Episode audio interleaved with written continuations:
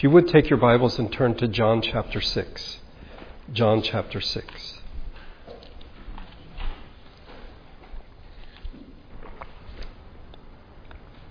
Today we're going to look at the feeding of the 5,000. This is also found in Matthew 14, if you're taking notes, Mark 6, and Luke chapter 9. We've been studying miracles and what they signify, what they mean. And we're doing so through the lens or through the prism of the miracles that Jesus performed during his earthly ministry. Thus far, we've looked at the turning of water into wine, the first miracle, then healings requested by others or for, by some for someone else, and then last week, healings requested by the one who was in need. And I don't want to review all that we've studied, but instead mention the things that have stood out to me. Perhaps not to you, but the things that stand out to me. First of all, is a place of conversation oftentimes initiated by a person other than Jesus, which on some level makes sense because they come to Jesus, they have something to say or something that they want to ask. On another level, it's somewhat surprising because, as we've seen with prayer, prayer is a conversation that God initiates. He speaks to us and we respond in prayer. But if you consider that God initiated the conversation by arranging the circumstances of that individual's life, then in fact it makes sense. Um, listen to what we read or we find in John chapter 9 about the blind man. As he went along, he saw a man blind from birth. His disciples asked him, Rabbi, who sinned that this man or this man or his parents that he was born blind? Neither this man nor his parents sinned, said Jesus. But this happened that the work of God might be displayed in his life. In other words, God had arranged the circumstances of this man's life so that when Jesus comes into his life, he heals him. We've also seen that the conversation doesn't always begin with a request, which oftentimes I think may surprise us because we would think, no, they come to ask. But in fact, people come to Jesus and then they make a statement. Um, the leper who says, Lord, if you are willing, you can make me clean. So the centurion says, My servant is at home, paralyzed and in terrible suffering. And Jesus says, I'll go. And the man says, No, I know that in fact you can do this. You just speak the word and it will be done. Then there is the intimacy of these healings, of these miraculous events. Jesus reaches out to the leper, he touches him, and then he says, I am willing, be clean. I, I mentioned this last week, but one author put, the whole gospel is in that grasp. That is Jesus touching a man who is considered unclean. This is the easiest of all the miracles to understand. Here is a man who, since becoming ill, has never been touched. Few acts would affect this constantly shunned leper like this man's touching him. And in that touch, we have God's identifying love. Jesus touches him. This is not some impersonal force at work. This is very personal and very intimate. And then we looked at and we saw the nature of faith. In this area, we've seen a number of things. I'll just mention two. And first of all, it is that faith does not demand something, it is modest, it is respectful. Um, it knows that, in fact, God can do something. It does not presume to say He must do something but it knows, in fact, that He can. What we find is a combination of modesty or respect and confidence. Uh, so the leper says, if you want to, that is the modesty, that's the respect. The confidence is, you can make me clean. I know that, in fact, you can do this. And then we saw that faith, as we see in these miracles, is not exclusively individualistic. We can, in fact, have faith for others. And in fact, we see this in a number of the miracles. Uh, the centurion has faith for his suffering servant. He tells Jesus, I believe, I know that you don't have to go to my house. I know that you can heal him. For the four friends, none of their conversation is recorded, but they believe that Jesus can heal their friend, and so they tear open the roof and lower him down so that Jesus can heal him. We can, in fact, believe for one another and we should. And we have just done that, by the way, in our prayer, our uh, prayer petition, when we pray for others. We believe for them. And this is very this this is contrary, I think, to what we hear today, where I must have faith. Yes, that's true, but sometimes I I can't. I cannot. I struggle. Well, that's okay because other people are having faith for me. Today we're looking at the only miracle that is recorded in all four Gospels. Besides the resurrection, this is the only miracle found in all four Gospels. It has been argued that it's one of the most significant miracles during the ministry of Jesus. And so we shouldn't be surprised that it is the most challenged of all the miracles in the Gospels. If you can successfully challenge the feeding of the 5,000, then in essence you can sort of dismiss all the other miracles that Jesus did. Follow along, if you would, as I read, and we're going to read a lot of John, but we're going uh, John 6, but we will do it uh, in segments. First of all, the first 14 verses, John 6. Sometime after this, Jesus crossed to the far shore of the Sea of Galilee, that is the Sea of Tiberias, and a great crowd of people followed him because they saw the miraculous signs he had performed on the sick. Then Jesus went up on a mountainside and sat down with his disciples. The Jewish Passover was near. When Jesus looked up and saw a great crowd coming toward him, he said to Philip, Where shall we buy bread for all these people or for these people to eat? He asked this only to test him, for he already had in mind what he was going to do. Philip answered, Eight months' wages would not buy enough bread for each one to have a bite. Another of his disciples, Andrew, Simon Peter's brother, spoke up. Here is a boy with five small barley loaves and two small fish, but how far will they go among so many? Jesus said, Have the people sit down. There was plenty of grass in that place, and the men, all the men sat down, about 5,000 of them. Jesus then took the loaves, gave thanks, and distributed to those who were seated as much as they wanted. He did the same with the fish. When they had all had enough to eat, he said to his disciples, Gather the pieces that are left over, let nothing be wasted. So they gathered them and filled twelve baskets with the pieces of the five barley loaves left over by those who had eaten. After the people saw the miraculous sign that Jesus did, they began to say, Surely this is the prophet who is to come into the world. As I mentioned at the beginning of this series, um, previous generations have pushed back against miracles. They have, in fact, challenged, they see them as unscientific and therefore suspect. They are unscientific because they cannot be duplicated, they cannot be measured. And if in fact you can dismiss the miracles, then you, the next step is you can, di- you can dismiss the supernatural altogether. And I've argued that this current generation, and maybe the last one, I think are much more open to the possibility of the miraculous. But to those who push back against what we find in the Gospels, it is this particular event, this particular miracle, that they take head on. I think in part because this is the one that they can challenge, where the others, you, you, you simply say, no, that didn't happen. Whereas here, alternative, uh, alternative um, explanations are given. Different interpretations are presented. Two stand out in particular. The first is that this miracle is seen, in fact, as a fraud. This is a sleight of hand that Jesus pulled on these 5,000 people.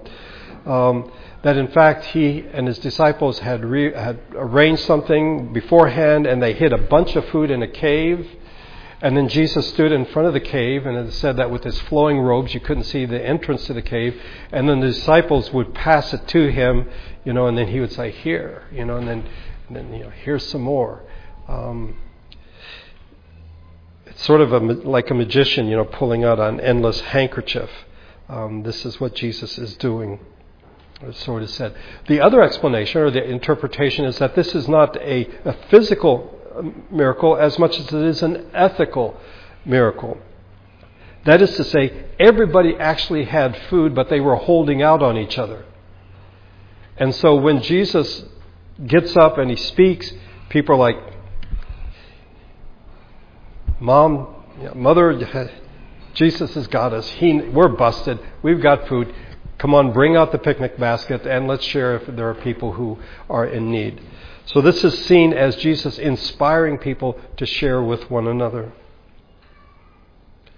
Rather than a miracle of multiplication, it is seen as a miracle of generosity, which would not be a bad miracle in itself, but that's not what we're told here. But there are problems with these interpretations. First of all, all four Gospels mention this. Um, And two of the gospel writers, Matthew and John, were actually there. Okay. Secondly, the people, as we read in verse number 14, they saw the miracle and they said, Surely this is the prophet who has come into the world. Before moving on, perhaps we should just think a moment about what a miracle is. This is something we looked at in connection uh, in Nehemiah with the casting of lots. The religion of Scripture, that is what we find in Scripture, is a worldview, a, philo- a philosophy that ascribes all events to personal actions, not impersonal forces. Okay.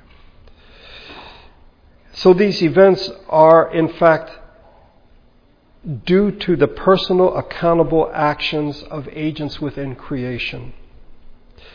One writer put it this way God did not create a self sustaining universe that is now left to operate in terms of autonomous laws of nature. The universe is not a giant mechanism like a clock which God created and wound up at the beginning of time. Ours is not a mechanistic world, nor is it an autonomous biological entity growing according to some genetic code of the cosmos. Ours is a world which is actively sustained by God on a full time basis. If the universe is inescapably personal, then there can be no phenomenon or event in the creation that is independent from God. This is something known as cosmic personalism. We heard it as Gia read from Jeremiah. We sang it in the hymn, I Sing the Mighty Power of God. Um, we would say we know why the, the moon shines full. It's because of the cycle and it's that time of the month and all that kind of stuff. No, the moon shines full at His command. This is cosmic personalism. It affirms that all things have their being and meaning in terms of the person and plan of God. It absolutely denies the possibility of self sufficiency, autonomy for any aspect of the universe. All creation is subordinate to God.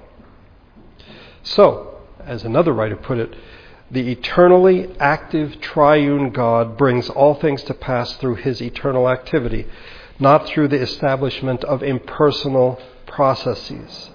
Baalism, that is the worship of Baal, on the other hand, is a religion philosophy that ascribes all events to impersonal processes on the part of impersonal forces which may be mythologized as gods or goddesses. So we speak of gravity, we see it as an impersonal force that keeps us from flying off into space. Do we think that in fact God is at work every moment of every day, keeping us attached to the planet? Some would say well, the choice is personal versus impersonal, uh, cosmic personalism versus cosmic impersonalism, if you wish. Um, I actually would say that's not the case. Um, in both situations, someone is at work, and we either ascribe it to God or to another being. Miracles are not possible in an impersonal system. They simply are not possible because the system is seen as having laws. It's like a clock that's been wound up. You might have entropy where things are slowly winding down, but it's it's doing things in a particular way. And a miracle disrupts that. It is an offense to the principles, to the laws of nature, if you wish. No. A miracle, the way we should see it, is God acting in a way different from the way He usually acts. God is always working, He's always at work. A miracle is when He does something different than what He normally does. It's not God setting aside saying, Oh, let me interrupt you for a moment. Let me interrupt this process with a miracle. It is God doing something differently. God is the eternally active God.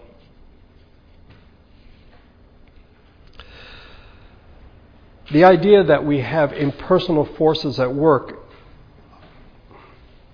I think it's, it's so deeply seated in us. We are so modern, we are so scientific in our thinking that we think in terms of impersonal and not personal. Um, we think of laws, we think of principles, of processes. Um, the idea that God is always at work sounds so foreign to us. And I can remember years ago, um, speaking about this, and someone in the congregation sort of violently shaking their head and saying, No, no, it's science. Science tells us this is the way that things work. Jesus said in John 5, My Father is always at work to this very day, and I too am working. The question then might come up well, if God is at work, then why do we have problems? For example, why do we have disease? And this is not an insignificant question and probably something that requires another sermon or series of sermons. Because of original sin, creation is broken. It is waiting for redemption. But in its brokenness, God continues to work, and we have the consequences of our action. I mean, let's say that a child touches a hot thing and they burn himself or herself. We would say, well, if God is at work, why did the child burn himself or herself? Well, because that thing is hot. Um, God is at work, but He is allowing, in a way I think that's beyond our understanding, for things to happen, for the consequences of our action uh, to come after us. And yet, in many ways, I would argue we don't suffer the consequences of our actions oftentimes because of God's grace. God is so gracious. Okay, let's get back to the feeding of the 5,000. The key to understanding this miracle is to know the Old Testament. And I would argue if you don't have the Old Testament, then you don't get what this miracle is all about. Otherwise, it's free food. You know, Jesus has got free food over here. You know, everyone come over, he's going to feed you. Simply not the case. You have to look at the Old Testament. And there are a lot of things to look at, but I'll just look at three particular things. First of all, the idea of a miraculous supply of food is not a New Testament idea. We find this throughout the Old Testament. It's a recurring theme in the life of Elijah the prophet. There are at least two stories in this regard. The first one I remember being fascinated, fascinated by when I was much younger as a kid. It's found in 1 Kings chapter 17, where Elijah is fed by ravens. Now Elijah the Tishbite from Tishbe in Gilead said to Ahab, As the Lord, the God of Israel, lives, whom I serve, there will be neither dew nor rain for the next few years except at my word. Then the word of the Lord came to Elijah Leave here, turn eastward, and hide in the Kerith ravine east of the Jordan. You will drink from the brook, and I have ordered the ravens to feed you there. So he did what the Lord had told him. He went to Kerith Ravine, east of the Jordan, and stayed there. The ravens brought him bread and meat in the morning, and bread and meat in the evening, and he drank from the brook. I, I would see this as really quite unusual that God provides in a miraculous way for Elijah as he is hiding there at this ravine. Well, the brook dries up because it hasn't rained, and so the Lord tells him to leave. And we have the second miraculous supply of food. Um, so he went to Zarephath. When he came to the town gate, a widow was there gathering sticks. He called her and asked, Would you bring me a little water in a jar so I may have a drink? As she went to get it, he called, And bring me, please, a piece of bread. As surely as the Lord your God lives, she replied, I don't have any bread, only a handful of flour in a jar and a little oil in a jug. I'm gathering a few sticks to take home and make a meal for myself and my son, that we may eat it and die. In other words, this is our last meal. Elijah said to her, Don't be afraid. Go home and do as you have said. But first make a small cake of bread for me from what you have and bring it to me. And then make something for yourself and your son. For this is what the Lord, the God of Israel, says The jar of flour will not be used up, and the jug of oil will not run dry until the, the day the Lord gives rain on the land. She went away and did as Elijah told her. So there was food every day for Elijah and for the woman and her family. For the jar of flour was not used up, and the jug of oil did not run dry, in keeping with the word of the Lord spoken by Elijah. Again, a miraculous supplying of food. She doesn't run out of flour, she doesn't run out of oil. So when we come to John 6 and Jesus does this, this is a very Old Testament thing that he is doing, miraculously supplying for his people um, Elijah's successor was Elisha, and we see this in his life as well. 2 Kings chapter 4. A man came from Baal Shalisha, bringing the man of God twenty loaves of barley bread baked from the first ripe grain, along with some heads of new grain. Give it to the people to eat, Elisha said. How can I set this before a hundred men? his servant asked. But Elisha answered, Give it to the people to eat, for this is what the Lord says they will eat and have some left over. Then he set it before them, and they ate and had some left over, according to the word of the Lord. Again, 20 loaves. It's, it's like what we find in the feeding of the 5,000. You have 20 loaves, but there is stuff left over. It, has, it feeds everyone. They have enough to eat, and there is food left over. So we see this in the life of the prophets. But I think the thing that should come to mind, and perhaps where I should have started, but is the whole story of manna. That Israel is delivered, but they are delivered out of Egypt into a desert and you can't, there are no stores in the desert, there's no food growing in the desert, what are they going to eat? The Lord said to Moses, I will rain down bread from heaven for you. The people are to go out each day and gather enough for that day. In this way I will test them to see whether or not they will follow my instructions. So when the dew was gone, thin flakes like frost on the ground appeared on the desert floor. When the Israelites saw it, they said to one another, What is it? For they did not know what it was. Moses said, it is the bread the Lord has given you to eat. The people of Israel called it manna, which means, what is it?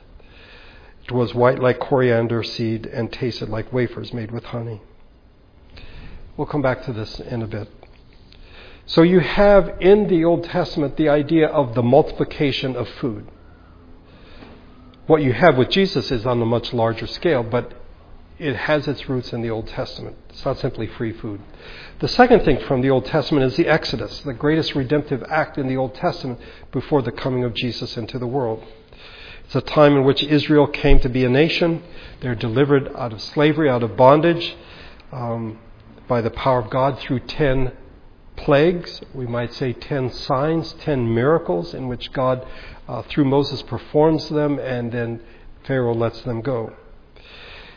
Moses leads them out of Egypt into the wilderness for 40 years to the promised land.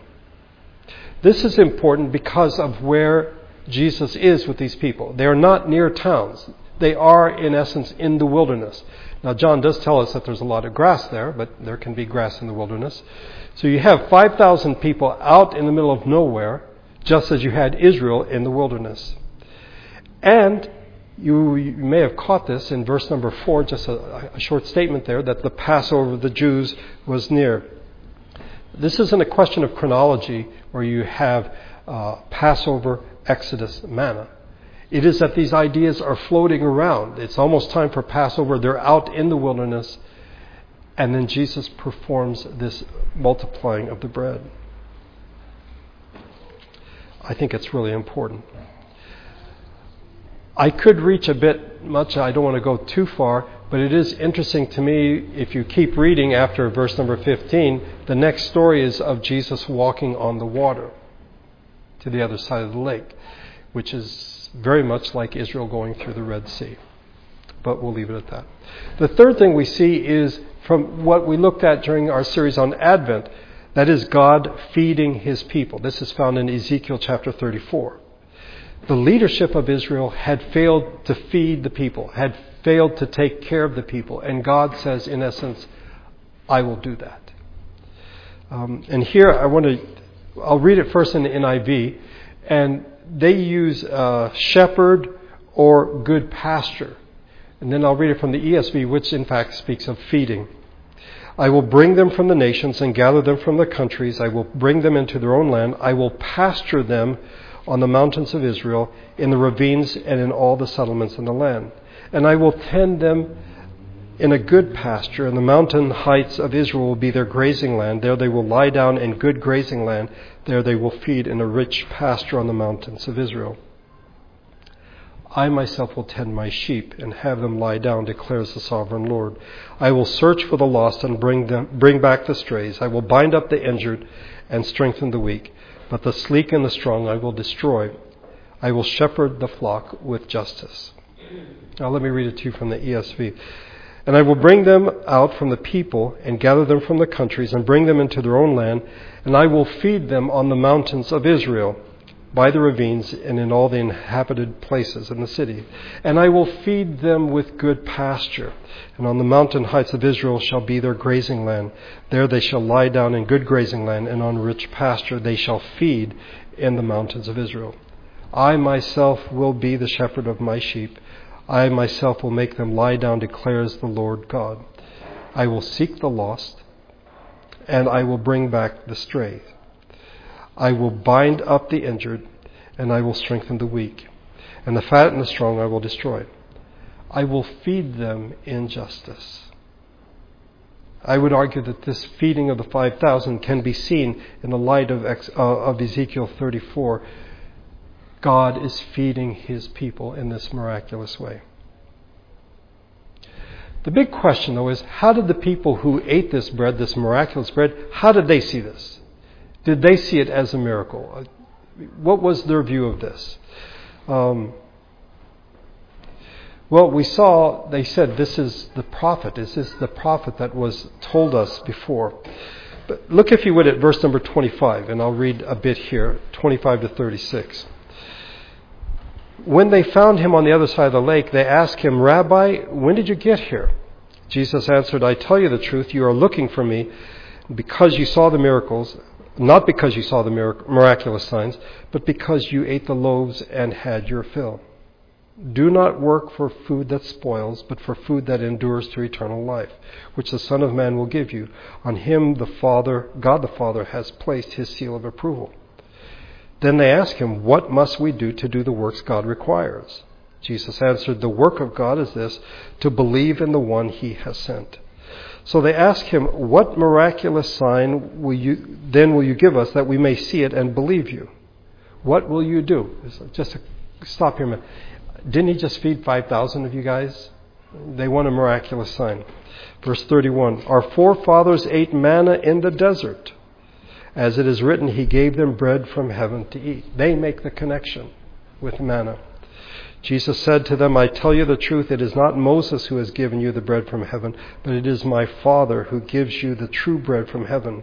For the bread of God is he who comes down from heaven and gives life to the world. Sir, they said, from now on give us this bread. This is, in essence, free food. Then Jesus declared, I am the bread of life. He who comes to me will never go hungry, and he who believes in me will never be thirsty. But as I have, as I told you, you have seen me, and still you do not believe. First, they see him as possibly being the prophet. Jesus is the prophet who is to come into the world. Secondly, they make a connection with manna.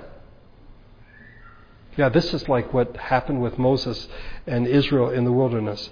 But thirdly, they saw it as a free ride. Sir, from now on, give us this bread. This is how they viewed it, but this is not how Jesus viewed it. He saw the food as temporary. He recognized that that's why they were following him. They wanted the free food, they wanted the miraculous. He saw something being far more important, and that is the food that leads or that endures to eternal life. He is the bread of life. I am the bread of life. And here we have the conversation that must come with the miraculous one in which the people who have experienced this miracle, imagine they have experienced, they have seen it with their own eyes, they have tasted this miraculous thing that has happened, but they refuse to accept Jesus. They refuse to embrace him as the Messiah. That is to say, they want the food that is provided, but they don't want the theology. They don't want the commercial. Okay? Give us the food and the, all the, you know, blah, blah, blah that you're saying that, that's interesting, but we want the food. Jesus answers them, and look if you would in verse 47. I tell you the truth, he who believes has everlasting life. I am the bread of life. Your forefathers ate the manna in the desert, yet they died. But here is the bread that comes down from heaven, which a man may eat and not die. I am the living bread that comes down from heaven. If anyone eats of this bread, he will live forever. This bread is my flesh, and I will give it for the life of the world. Again, they like the miracle. They don't see what it's pointing to. They don't see what it signifies. In fact, they're not really interested in what it signifies. And when Jesus explains to them what it signifies, they could care less. They are not interested at all. We saw this in the first sermon in this series. What did the miracle signify? That Jesus is God, that Jesus is human. This is a man who is giving them this food, and that he is the Messiah promised in the Old Testament. But many of the people did not see this. Look, if you would, at verse number 60. This is almost mind boggling. On hearing it, many of his disciples said, This is a hard teaching. Who can accept it? Aware that his disciples were grumbling about this, saying that he is the bread of life, Jesus said to them, Does this offend you? What if the Son of Man ascend to where he was before? The Spirit gives life, the flesh counts for nothing. The words I have spoken to you are spirit, and they are life. Yet there are some of you who do not believe, for Jesus had known from the beginning which of them did not believe and who would betray him. He went on to say, This is why I told you that no one can come to me unless the Father has enabled him.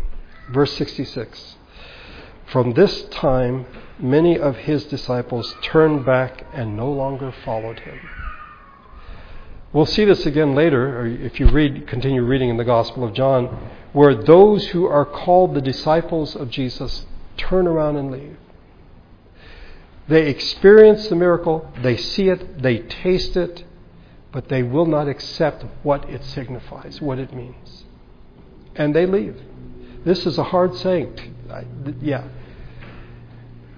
On a side note, we've talked about this before that you see a principle in the gospel in, John 6 that the more open people are to the truth, the clearer it is. And the more that they turn away from the truth, the more it becomes obscure. So that it starts out fairly open. Jesus performs this miraculous thing. But by the end of John chapter 6, Jesus says, Listen, if you don't eat my flesh and drink my blood, you have no part of me. And even now, all these centuries later, we struggle with this. But if you are open to the gospel, then the gospel is clear. And if you are not, then it, it's spoken in terms that are difficult to understand. And there are those who were following him who turned around and left him because they could not embrace what the miracle signified.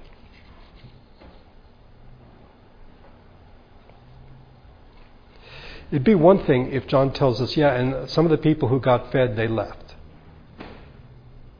I'm sure that happened. But John tells us those who were following Jesus, after he performs this miraculous sign, they want nothing to do with him. It's really quite amazing.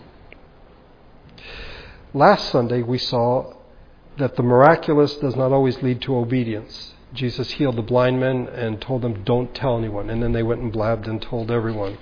Yeah. Just because God does a miraculous thing doesn't mean that people will automatically obey. Here we see that a miracle does not always lead to faith in Jesus. Throughout history, there have been people who have said, if I could just see a miracle, I would believe. To which we should say, no, you wouldn't. A miracle does not automatically lead to obedience, and it does not automatically lead to faith. It does not.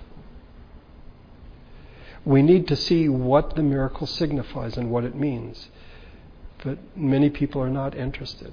They want to be healed, but that's it. They want their needs supplied, but that's it.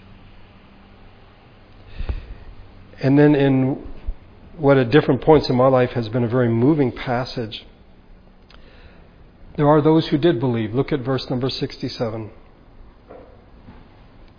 You do not want to leave too, do you? Jesus asked the twelve. Simon Peter answered him, Lord, to whom shall we go? You have the words of eternal life. We believe and know that you are the Holy One of God. Where else are we going to go? Who else has the words of life? You do. Though they might not have fully understood what was going on, they did in fact believe him.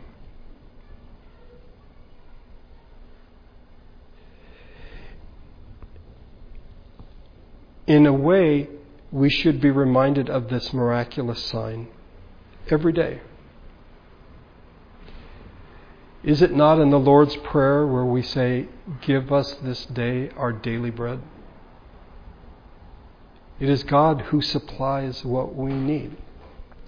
He did it for the prophets, for Elijah and Elisha. He did it for the Israelites with manna. Jesus did it here in feeding the 5,000. He does it for us every day. But what does it signify? What does it mean? He is the bread of life. Let's pray together.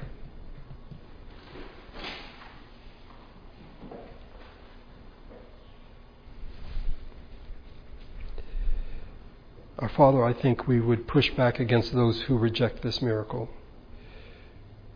who come up with ridiculous explanations at least through our way of thinking, for how this happened. And yet we perhaps have failed to see what's really going on that Jesus is the bread of life. He is the one who sustains us, who has given us eternal life. Just as God sent down manna, He has sent His Son. We should know this. When we pray, give us this daily, give us this day our daily bread, we should be reminded that in fact is what you do. We are like most people, not all. We like the miracles, we like the signs. We're not particularly interested all the time in what they signify. Forgive us. Help us to see that they are merely a means to point us to the truth they signify something truly important, something that is true.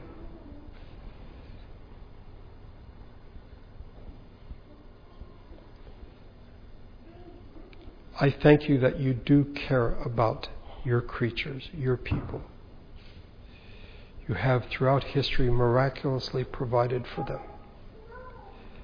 And you do provide for us day after day, and we are grateful. Help us to remember and to see that you are personally interested in our lives. We see ourselves as pushed around by forces, by laws of nature. We don't see us as intimately connected to the Creator. May we be reminded of Jesus and the leper, how he reached out and touched him you are there in our lives every step of the way.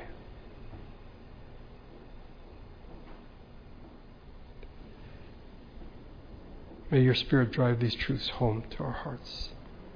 May we think on them in the days to come. Again, we pray for our brother Dan and look forward to him going home this week. Watch over him and Lonnie. Give them strength and peace.